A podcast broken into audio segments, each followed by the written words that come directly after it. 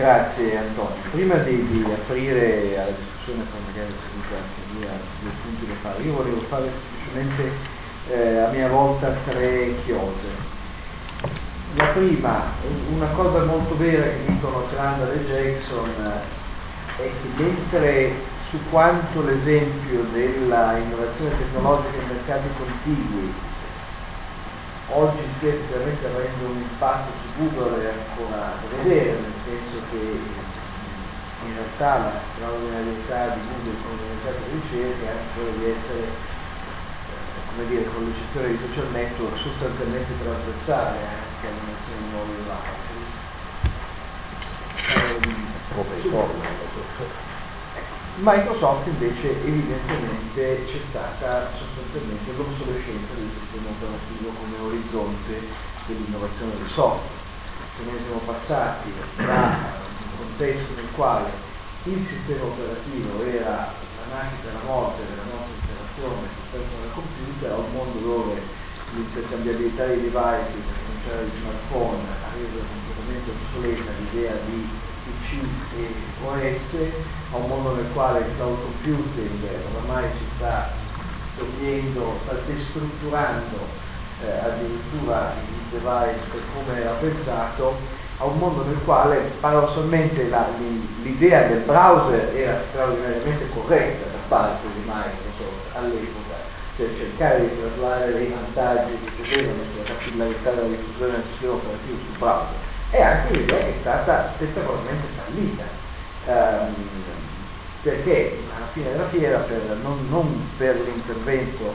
eh, della Commissione non per l'intervento delle autorità americane in questo caso, perché della Commissione europea poi si va eh, a focalizzare su, una, su, un accessorio, su una vendita immaginata che lei addirittura è stata distrutta dal fatto che il mercato semplicemente si è configurato in modo diverso. Cioè, eh, il professor Monti è un grande fruitore di iPod, eh, non poteva immaginare, nessuno avrebbe potuto immaginare che sarebbe fermata sul mercato uno standard proveniente da un produttore che aveva meno del 30% di quota nel mercato di consumo computer e che nel giro di tre anni quella roba lì avrebbe cambiato di fatto um, il mercato del, dell'hardware e quello del software. Ma negli Stati Uniti, eh, dalla, dalla di Jackson in poi, il caso di fatto è stato che sì, esplodere il più di quota perché era già eh, disponibile sul computer quando la gente comprava, che a un certo punto quella diventa un'esigenza dei consumatori, perché è del tutto impossibile immaginare oggi l'acquisto di un personal computer che non si connette di fatto a internet, per tanti motivi Explorer non è stato assolutamente un browser di successo. Eh, è cresciuto molto di quota all'inizio, dopodiché sono, arrivati, sono tornati gli sviluppatori indipendenti eh, più o meno forti, l'integrazione con queste robe qui è diventata abbastanza fondamentale, cui Microsoft mi sembra veramente l'esempio più eh, corretto e più interessante da quel punto di vista. È per questo che anch'io ero un po' sorpreso, perché io eh, i seminari sono una cosa ludica, i clienti sono una cosa seria eh, ma dal, dal, dal commento di, di, Alessandro De Nicola sul bloccare l'innovazione, eh, l'innovazione altrui. Uno perché alla fine nel caso specifico non mi sembra sia grande evidenza eh, di un blocco all'innovazione altrui per quello che noi possiamo vedere ovviamente di quello che capita nel mondo dei microprocessori, è chiaro. Eh, il blocco della commercializzazione il blocco della commercializzazione dell'innovazione del che fa perdere tempo prezioso che fa perdere tempo prezioso e ha avuto evidenza e c'è un'evidenza di un effetto negativo sull'innovazione da parte del concorrente non lo so io infatti non sono arrivato a delle conclusioni ho detto che però è un elemento cioè, tra tanti elementi è uno di quelli da considerare questi elementi rallentare l'accesso al mercato questo non lo so ecco. mi sembra che ovviamente il punto di, di, di lati è diverso ed è più di, di sfondo. Nel caso specifico, non solo su questo, alla fine anche il tuo è lo stesso punto, ovviamente lascia perdere il TAI, però è il problema di Explorer, cioè comunque sia il fatto che tu già browser sul computer, lascia perdere tempo dopo andare a cercare, a cercare ecco, il,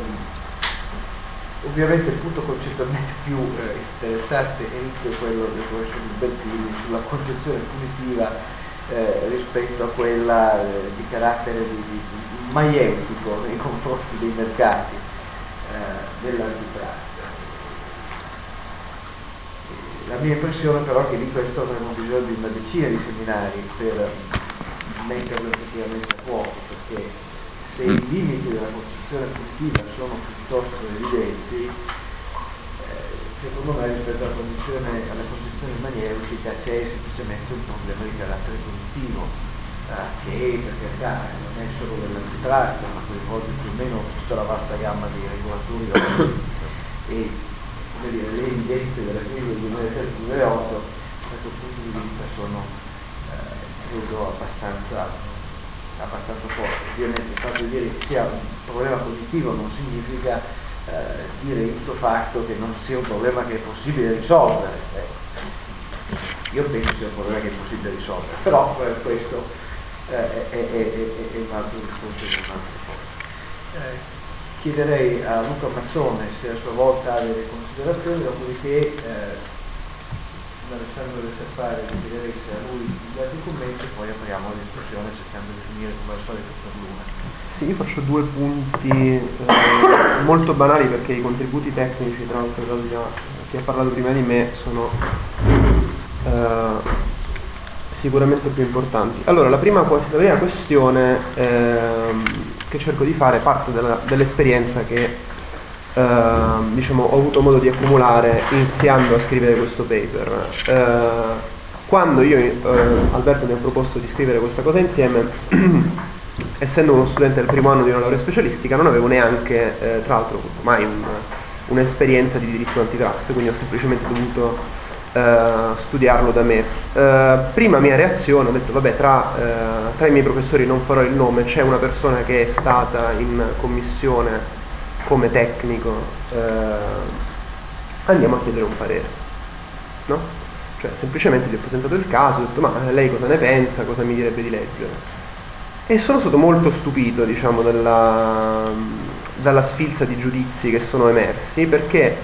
eh, se il professor Libertini eh, divideva in due eh, diciamo, gli approcci possibili in termini di approccio punitivo o correttivo, no? io ne ho visto un terzo che mi è sembrato, se vogliamo, anche più pericoloso. Cioè, non c'è un'idea punitiva, almeno nella persona con cui ho parlato, che non penso sia rappresentativa di tutti quelli che lavorano nel settore, ma un'idea eh, costruttiva, diciamo, creativa del mercato. Cioè, io vedo un fenomeno che al di là dei comportamenti singoli, contingenti, è, eh, in prospettiva potrebbe dar luogo a una struttura di mercato che non mi piace, devo trovare qualcosa che mi permetta di operare su questa situazione. Io sono rimasto di sale, nel senso ho detto ma forse vogliamo prima parlare del merito della questione, no, no, quello è un operatore troppo grande, è cresciuto troppo in fretta, in prospettiva, ma e lì il punto, eh, i giudici arrivano prima o dopo del mercato, non si poneva nemmeno, cioè qui io tecnico faccio la mia valutazione su quello che deve succedere e a prescindere eh, cerco di operare. Ora, spero vivamente che davvero questo non sia eh, il modo di operare delle persone che hanno responsabilità in questi organi, però credo che nell'opinione pubblica eh, nel senso che della stampa non specializzata che poi riporta questi casi, eh, questo tipo di approccio sia considerato vincente, nel senso se uno legge su in qualsiasi, una qualsiasi testata nazionale di grande tiratura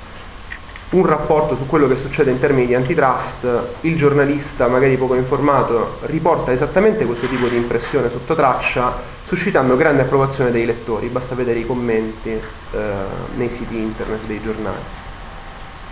Quindi su questo io metterei una grande attenzione, anche se giustamente il livello un po' più alto del seminario eh, non ha considerato questo tipo di approccio, che secondo me però dal punto di vista pop.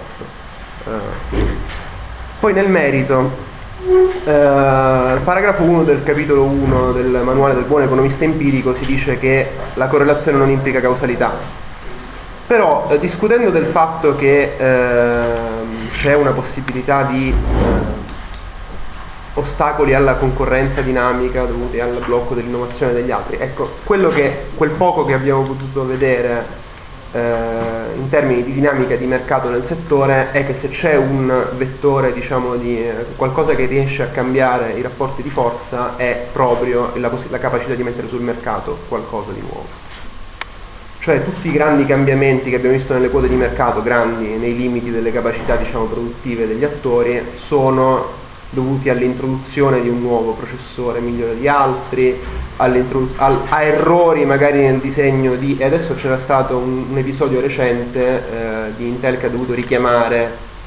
eh, un numero abbastanza grande di processori, sarebbe interessante vedere questo cosa determinerà in termini di quote di mercato, al di là eh, ben più degli sconti